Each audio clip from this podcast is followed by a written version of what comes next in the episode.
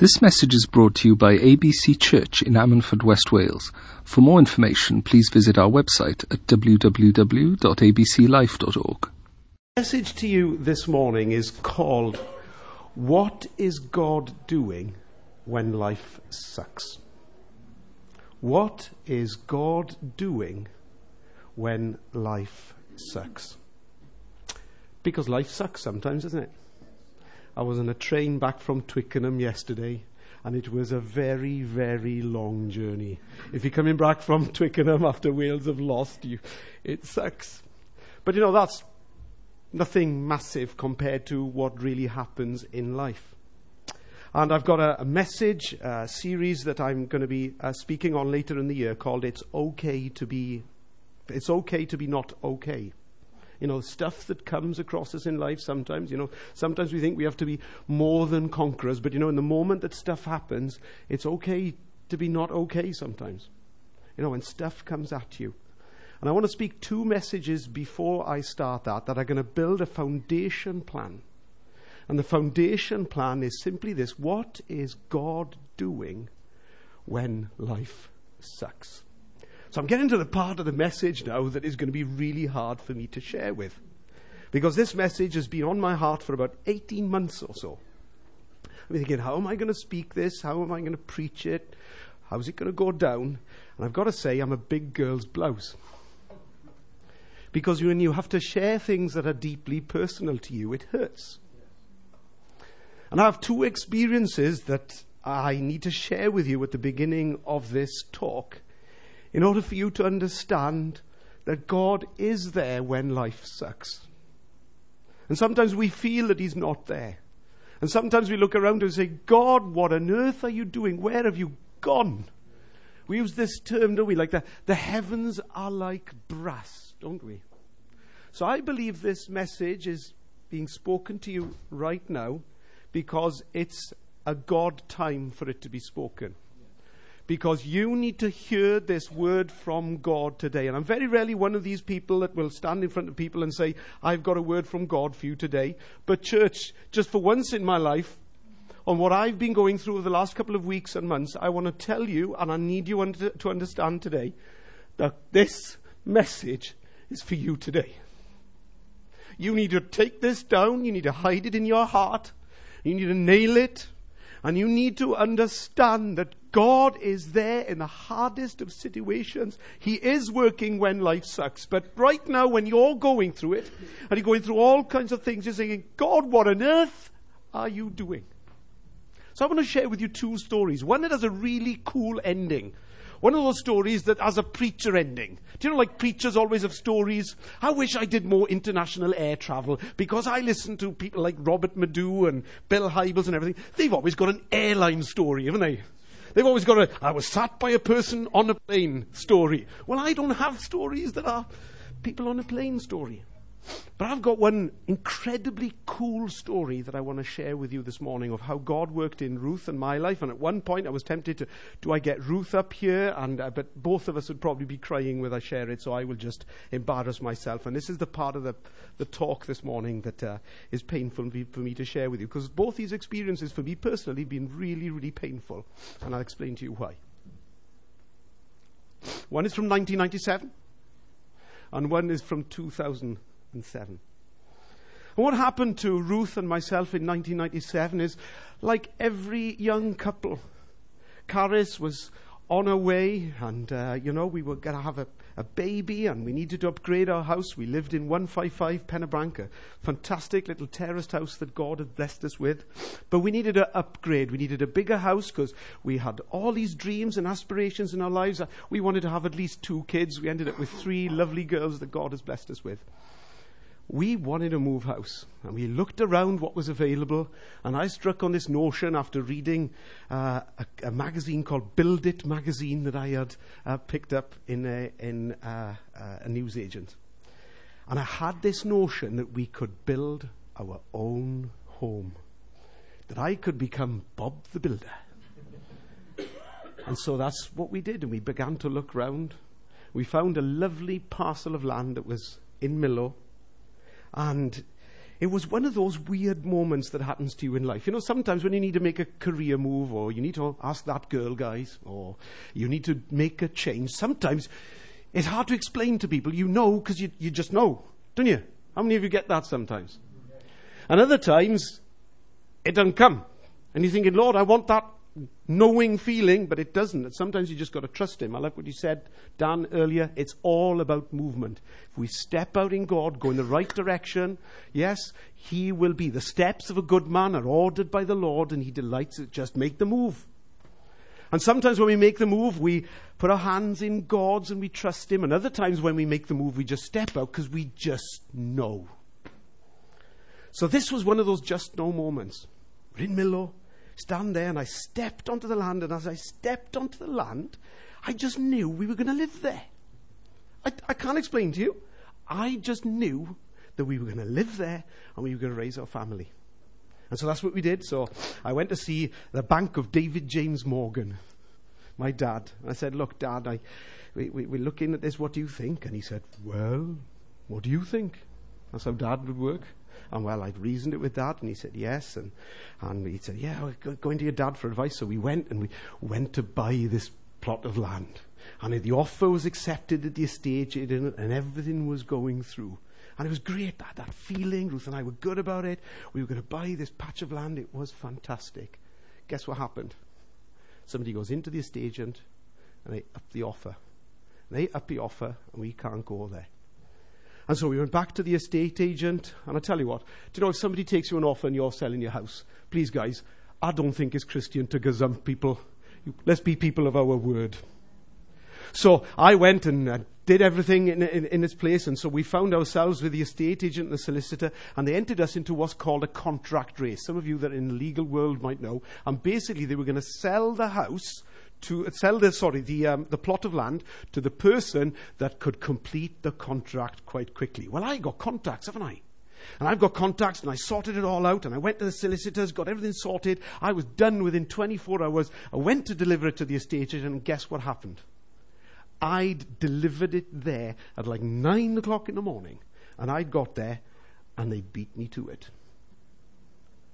And I came home, and I'll never forget, and this is the bit that's painful, because I, you know, all our plans, is on the way, Ruth is like this. we live in with our in laws. I love you to death, Brenda but I don't like living with you because I like getting up in the morning and eating my porridge in my pants, and I can't quite can't quite do that when you're in a house, can I?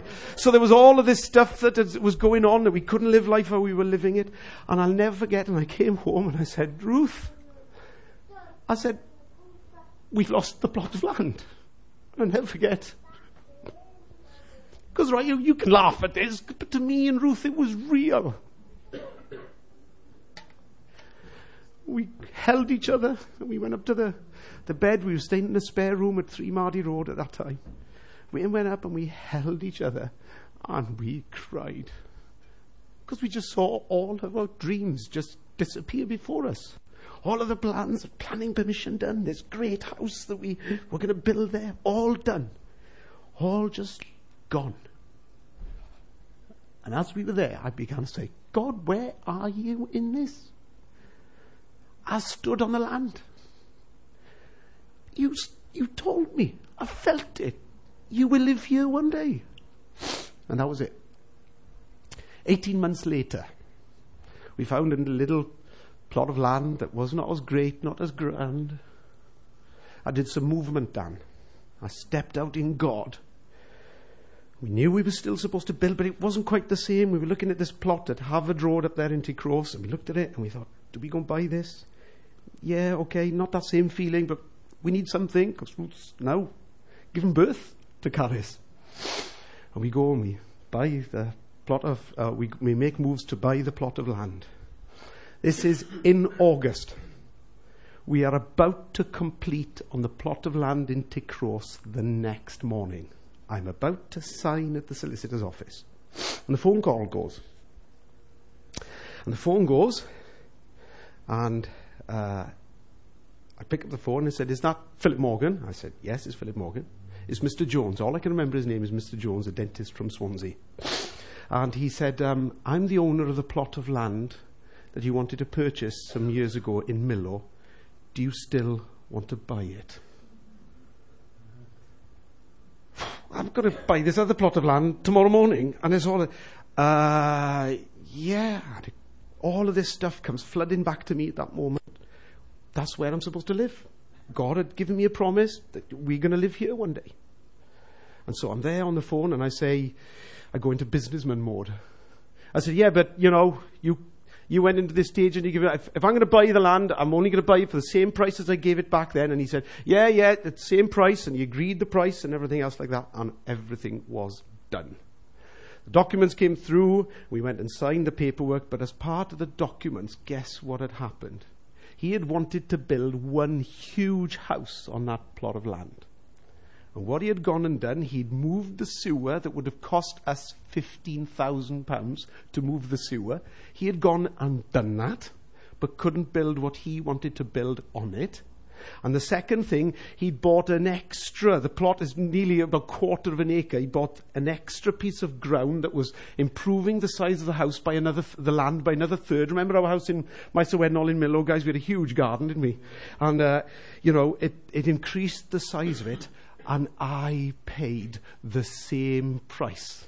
So God had saved Ruth and I £15,000 and had given us a bigger plot of land. And guess what happened? In 1999, uh, 2000, I think it was, in February 2000, we moved into our brand new home that we had built. What a great story that is, isn't it? How God has great plans for you and sometimes we don't know it.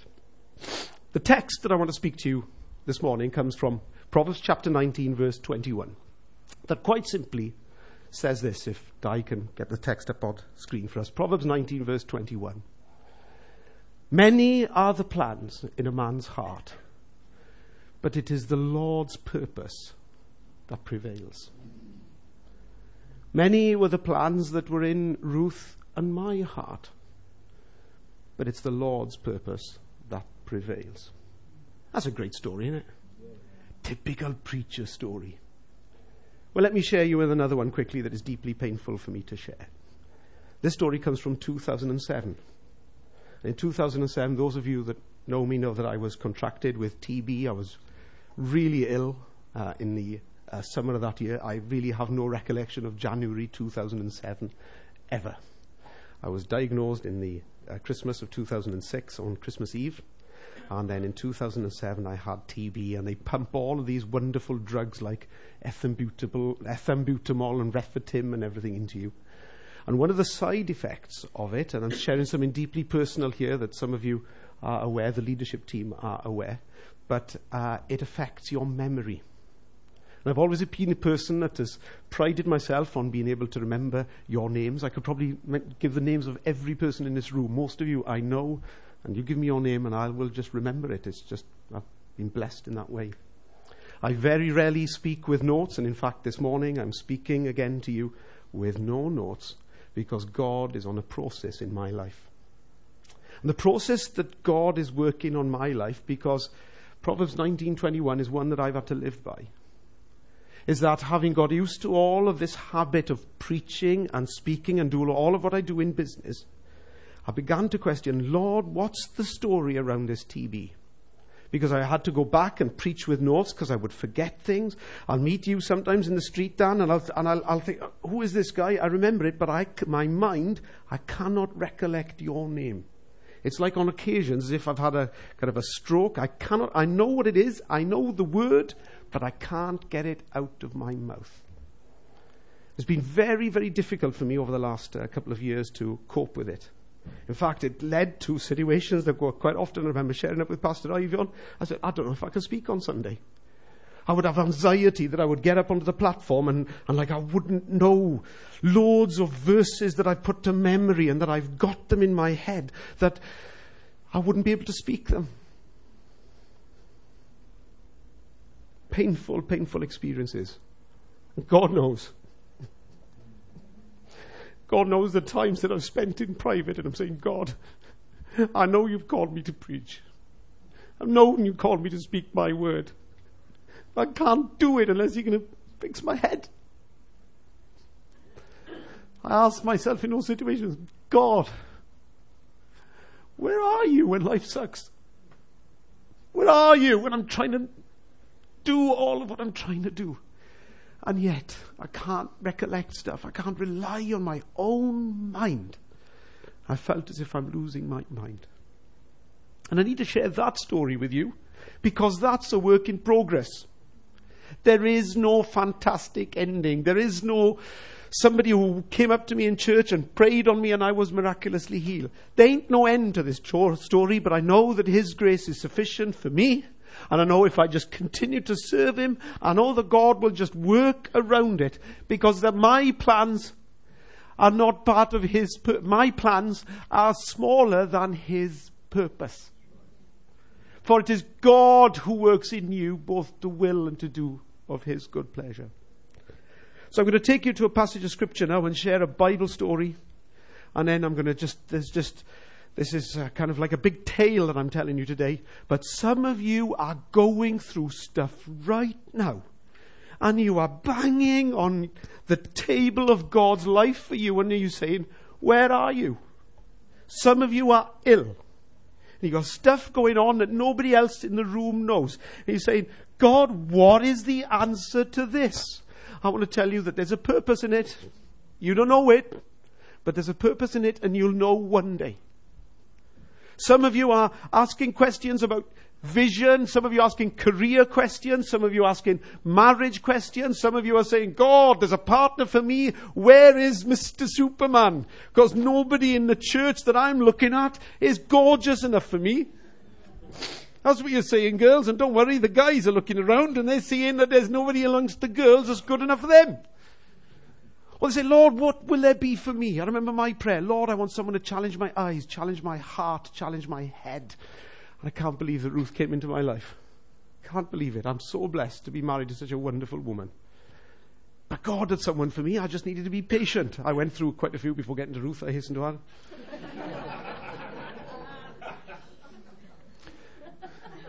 That's not advice. Where are we going to live? What about my job? What about me? It's tough, isn't it? That's the stuff of life. And sometimes you look at other people and you see their life real. You see their status on Facebook. You see their Twitter and their Instagram and you see everything what's going on and you say, why can't my life be like their life? I want to tell you, the stuff that you see on Facebook, people's, that's just a facade. People put tints on to make themselves look better. You can pull your face in. I am, t- I am a stone lighter on Facebook. I can tell you that now. But we all, you know, have all of this stuff that goes out, but we look at it and we do the comparison thing and it feeds into our lives and we look at it and we say, what about me? What about me, God? But I want to tell you this morning, and you need to know today, a message from God, there's a purpose in everything for what you are going through. So these two messages, I'm going to look at two things that are happening in Jesus' life, and one surrounding his friends, and one surrounding his family. We're going to be looking at Lazarus, and we're going to be looking at John the Baptist when we are together next time. So Lazarus and Mary and Martha were Jesus' friends. You can read the story in John 11 that we're going to um, share together now. And in John chapter 11, you lead, read this incredible story about Lazarus. The guys were talking to you about conference earlier on and the intentionality of going to a conference or going to listen to God, stepping towards Him so He can step towards you. There are principles there. There are principles that are threefold there that I want to share with you just as a, as a quick soundbite in the middle of this. Your devotional time is seriously important in your life. Unless you're making time to find that armchair, spend at least 15 minutes a day, as we encourage you to do here at the church regularly, to go and speak to God. If you do not draw nigh to Him, don't expect Him to draw nigh to you because you are too busy. God's trying to text you and you're just ignoring it. God tries to call you and you're engaged because you're doing other stuff. The way God can speak to you is through the quiet time. So we see in Jesus' life, in God's, in Jesus' timesheet, if you were to split it out from Monday to, th- to Friday, you could, uh, sorry, Monday to Sunday, you can see Mount of Olives, Mount of Olives, Mount of Olives, Mount of Olives. Jesus retreats to be by himself at the Mount of Olives. The second thing he does, and this is what we're going to look at the story, is the power of friendship. Do you know, most Americans say now that their close friends have dropped to two on average. That they have only two really close friends. How many really close friends have you got in your life? Think about it right now. Do you know that number a decade ago used to be six? But life gets busier. It gets more stressful and we've got less friends. So Jesus had three particular friends in his life that he got away from the motley crew that were his disciples, always mourning, always comparing, always complaining, always having to teach them because they were stupid at times. And he would chill and he would take time to be at Bethany. Read the scriptures, read Matthew, Mark, and, and Luke, the synoptic gospels that tell you about what Jesus had been doing in the account, and you can see Mount of Olives, Mount of Olives, Mount of Olives. But you can also see in his timesheet Bethany, Bethany, Bethany, because he loved going to see Mary, Martha, and Lazarus. So this is, this is the same uh, Mary that had, had gone and uh, washed Jesus' feet with perfume. And he would love to be there. And Mary and Martha, and guys, I'm going to give you a quick lesson here. Mary and Martha, some comparisons for you to see a people person and a process person. Because how many of you know there's people like that in life? There's people that like people. My daughter Caris is a people person. Always late because you've been chatting to somebody. Dad, you never guess who I met. And, and she's gone. She loves the social occasion. Caris, party animal. She'll, you know, invite around your house. She'll be there tomorrow because she'll love to chat with you and find out what you're doing. My wife, on the other hand, Ruth, process person with military precision. We have to depart from the house and the locations to where we're going. She's normally back in her. Caris, are you ready? Because my mother is a process person. What am I, guys? People or process? People, everybody knows I'm awful at processes. I'm a people person. I'll talk here all day. I can preach for about five hours. We leave at four o'clock. Is that right? And so we see the same thing happening in Jesus' life. So let's look at uh, John chapter uh, 11 together as we go through this test. Now, a man named Lazarus, uh, does John write to us, says that he was uh, in Bethany, the village of Mary and her sister Martha. This Mary, whose brother Lazarus now lay sick, was the same one who poured perfume over the Lord and wiped his feet with her, with her hair. So the sisters said word to Jesus saying, Lord, the one you love is sick. Lord, the one you love is sick. Just going to park there for one second. When your friendship is so close, you don't have to say the person's name. If someone was to come and to tell me, Philip, the one you truly love with all your heart has just gone home to be with Jesus, I would know who you're talking about. You would hopefully know that I'm talking about that something's happened to Ruth. Because she's the one I love with all my heart. And so, Lord, the one you love is sick, is coming from the sisters. So we know who this, that was the tightness of this friendship and this relationship. A lesson to all of us of how we need to manage our close relationships with other people. Let's continue to verse 4. When he heard this, Jesus said, This sickness will not end in death. No, it's for God's glory, so that God's Son may be glorified through it. Jesus loved Martha and her sister and Lazarus. Yet when he heard that Lazarus was sick, he stayed where he was two days or more. That's unbelievable, isn't it? Phil, the one you love Ruth, she's really, really ill. Oh, don't worry. I'll get back next Tuesday. Like, what? What is going on here with this relationship? Because Jesus has a bigger plan. Yeah? We've got our plan. Sorry, Jesus has a bigger purpose for this. We'll talk a bit of this plan and purpose in a moment. Verse 7.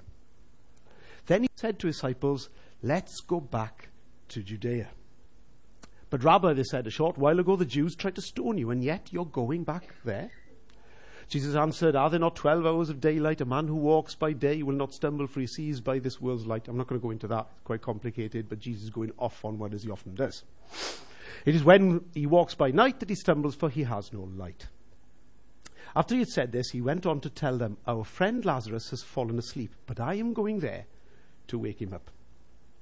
His disciples replied, Lord, if he sleeps, he will get better. Jesus had been speaking of his death, but his disciples thought he meant natural sleep. And I love this from Tom, that comes up in a minute, you know. So then he told them plainly, Lazarus is dead. So there's no ambiguity about this. He's stating the facts. Guys, I know, you know, people are telling him he's sleeping, but he is dead. Dead, dead, dead. Can't get deader than that kind of dead. For your sake, I'm glad I was not there so that you may believe. But let us go to him, says Jesus. Then Thomas, called Didymus, said to the rest of his disciples, such a cheerful fellow, Let us also go, that we may die with him. What a lovely guy is, Tom. On his arrival, Jesus found that Lazarus had already been in the tomb for four days. Interesting thing here that I'm just going to tell you quickly is that there's like a belief in that day and age around that kind of stuff. A lot of it has gone on in like a uh, like a, a, strange faith called Kabbalah and everything else like that. That when you die, your your spirit stays in you or around you for three days. And it's only on the, after that third day that you are dead, dead, dead. And it's interesting that Jesus was three days in the tomb and it's interesting that Lazarus is four days dead here. So if the Son of God is dead after three days, how much better is it that we can be dead after four days? Because greater are we in the power of his resurrection that he is in, even in himself. How amazing is that as a thought? On his arrival, Jesus found that Lazarus had already been in the tomb for four days. Verse 18. Bethany was less than two miles from Jerusalem, so off they go. Many Jews had come to Martha and Mary to comfort them in the loss of their brother. When Martha heard that Jesus was coming, she went out to meet him, but Mary stayed at home. Pause. Martha, process person. This is the same Martha that was having a go in the house when Mary, when she's preparing the lasagna for Jesus, and she, and, you know, Mary is there, yap, yap, yap, yap, yap. Kind of what happens in our house. All the youth come round because Caris has invited the youth round to our house on a Sunday night. And Caris has invited them. Caris is there on the sofa having a big chat with all the girls while now mum is left, you know, in the stove and sorting pizzas and everything out as she hosts so well for you all when she comes round. She's having to do the work off the back of her invitation. Process versus people. And so Martha now is going to come and have a very good go with Jesus. So what Martha is doing, because she's a process person, process person who's pointy finger and hip. So she goes to meet Jesus because she's ticked. And she, and so when she meets Jesus, she's like, and she's doing this.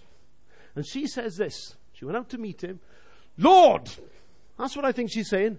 Martha said to Jesus, If you had been here, my brother would not have died. I mean, he even missed the funeral. Can you believe that? Missing the funeral of someone you say is your best friend? Unbelievable. But now I know, says Martha, that even now God will give you whatever you ask. Jesus said to her, Your brother will rise again. Martha answered, I know he will rise again in the resurrection of the last day, talking about all of what's coming for all of us. Jesus said to her, I am the resurrection and the life. He who believes in me will live even though he dies. And that's a promise to us today as well. That's why the grave and death and hell has no power over us. Fantastic stuff. 27. Oh, and whoever lives in me will not die but live. Yes, Lord, she told him, I believe that you are the Christ, the Son of the living God who has come into the world. And after she had said this, she went back and called her sister Mary. So she goes back now, process again, right? Uh, marching all the way back now. She's given Jesus a good ticking off and said, I told him straight. I did my Mary. And she said, oh, so Mara is pro- Mary is probably, I don't know, surfing the internet or iPad. I don't know what she's doing there because she's just chilling like Caris would chilling. And Mary comes in and, uh, and says to her, uh, The teacher is here, Martha says to Mary, she said, and is asking for you. So quickly now, Mary just decides to get some clothes on or whatever, because she's been dossing around the house as she is. When Ma- Mary heard this, she got up quickly and went to him. I find this approach really interesting when we compare these two women in Scripture emotionally. Have a look at this. Now, Jesus had not yet entered the village, but, uh, village, but was still at the place where Martha had met him. When the Jews who had been with Mary in the house comforted and noticed how quickly she got up and went out, they followed her, supposing she was going to the tomb to mourn there. When Mary reached the place where Jesus was and saw him, she fell at his feet and said, Lord, if you had been here, my brother would not have died. So, what people, people do, you see, is there's like a connection at a heart level that's beyond like rational thinking. She walks up to Jesus, no hip, no pointing finger. She goes up and she falls at his knees. if you were here, this would not have happened. Do you get it? Guys, just a lesson to you there about women and psychology. when Jesus saw her weeping and the Jews who had come with her also weeping, he was deeply moved inside in his spirit and troubled. And all the time, Jesus knows the plan. I just find this passage of scripture fascinating. He knows what's coming. He's already told the disciples back two miles ago, two days ago, that this has happened so that the glory of God might be witnessed by everybody else. Where have you laid him? He asked. Come and see the Lord, they replied. Jesus wept. Shortest verse in the Bible, John 11:35, memory verse for this week. Next. Then the Jews said, "See how he loved him." Because Jesus is moved. He's moved by your pain. And what what the lesson behind Jesus wept is the fact that there's a plan that God has for you. There's a plan that He has for my 2007 story with TB, and it's painful, and Jesus weeps with me when He hears my story. There was a plan about, in 1997 about the house and the building plot. And there's an end to it that has got a great message at the end now, but in the middle of that storm, you're thinking, God, where are you when all of this is happening? Easy now to look back, isn't it? And we're going to see how easy it is to look back now with this story with Lazarus, Mary, and Martha. And your story has hope at the end of it. You just got to believe it. Jesus is there. God is in your storm right now. He is alive. He is there. You just don't understand the bigger purpose. But some of them said, Could not the, eye, the he who opened the eyes of the blind man have kept this man from dying? And he goes on, Jesus, once more deeply moved, came to the tomb. It was a cave with a stone laid across the entrance. Take away the stone, he said. But Lord, said Martha, the sister of the dead man, by this time there's a bad odour, for he has been there four days. It sounds much better in King James English. He says, We can't move the stone, for he stinketh. it's brilliant. we can't move it away, for he stinketh. Brilliant. And look what happens. Jesus said, Did not I tell you that if you believed, you would see the glory of God? That's what you need to hear this morning, church. It's for you. I'm telling you, Phil is telling you, on the authority of God's word, I tell you that if you believe, you'll see the glory of God. Whatever you're going through, you'll see the glory of God in that situation. Then finally, they took the stone away. Then Jesus looked up and said, Father, I thank you that you have heard me. He says this prayer to heaven. I knew that you always hear me, but I said this for the benefit of the people standing here, that they might believe that you sent me. Incredible demonstration of God's power, isn't it? When he said this, Jesus called it in a loud voice, Lazarus, come out. The dead man came out, his hands and feet wrapped with strips of linen and a cloth around his face. Jesus said to them, Take off the grave clothes and let him go. I find it fascinating. The scripture doesn't talk about any kind of party, fatted calf, or anything going on. It gives us the bad side so that we can just appreciate that there is purpose in it for God for us. So I just want to leave you with one point as I close. There's a message for all of this story. The message I want to get across to you is what I believe God asking me to share with you today is about our circumstances and God. There is this paradox between us knowing that God is good and that sometimes life sucks. Do you know what we do sometimes? It's as if we are wearing glasses. And what poor, immature, misunderstanding Christians do is they wear the glasses called their circumstances and they put them on and they look at God and God's purpose for them. And what they don't see is they don't see God's purpose clearly for them because the circumstances are clouding their judgment. Do you get that? You really need to understand this because this whole is, message has been an introduction leading to this pinpoint that you need to understand for you to get your breakthrough. Your breakthrough is going to come from not doing what immature people do, which is to wear the glasses of circumstances, and you put them on, and they cloud the way we see God and His love. Christian living is by taking the glasses of God's love and His goodness, and we look through them to see the circumstances. We swap them round. So we look at our circumstances all the time through glasses that say, God is for me. God has a plan and a purpose for me. It might not be working out how I want it to right now, but God, I just trust in you because I've got the glasses of your purpose on my eyes to allow me to look at the circumstances in a way that you want it to work. Because I want to tell you this, the waiting is not wasted. Oh, Andrea, I had one of those moments. The waiting is not wasted in God's plan. That 18 months of waiting for me with the, the, the, plot thing, was that wasted? I was blessed abundantly, but I didn't know it at the time. And I was possibly a little immature then because I was looking at God's plan. God, you got this for my family. And I'm looking at it through the circumstances of the gazumping and the failure and all of what's coming. What I needed to do was actually take these glasses on and begin to look at my circumstances through the eyes of God's purpose for us. If we can sink that deep into our hearts, we will succeed.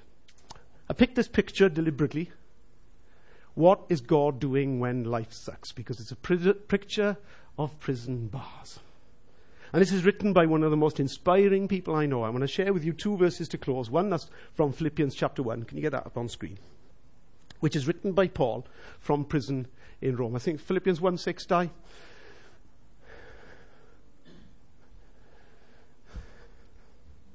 Whatever you're going through today, you need to hear this verse. Being confident of this. Put those glasses of God's purpose on. Look at your circumstance with confidence and say, Be in confidence of this. That he who began a good work in you will complete it in the day of Jesus Christ. This is Paul writing this from prison. And he gives a full lecture that finishes this in Philippians chapter 2. This is the last scripture that I'll leave you with, which just says this Philippians chapter 2, for it is God. You got the next one?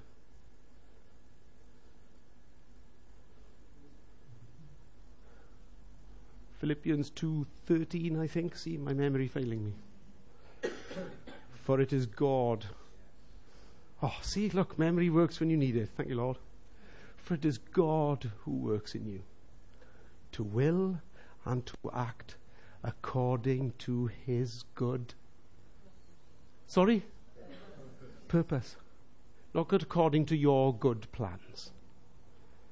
He's just finishing with this whole circle of life, which is let's not be consumed and focused with the situation Let's put on the glasses of His purpose and His love and all that He has for us and say, God, can you help me make sense of this so that you have all the glory?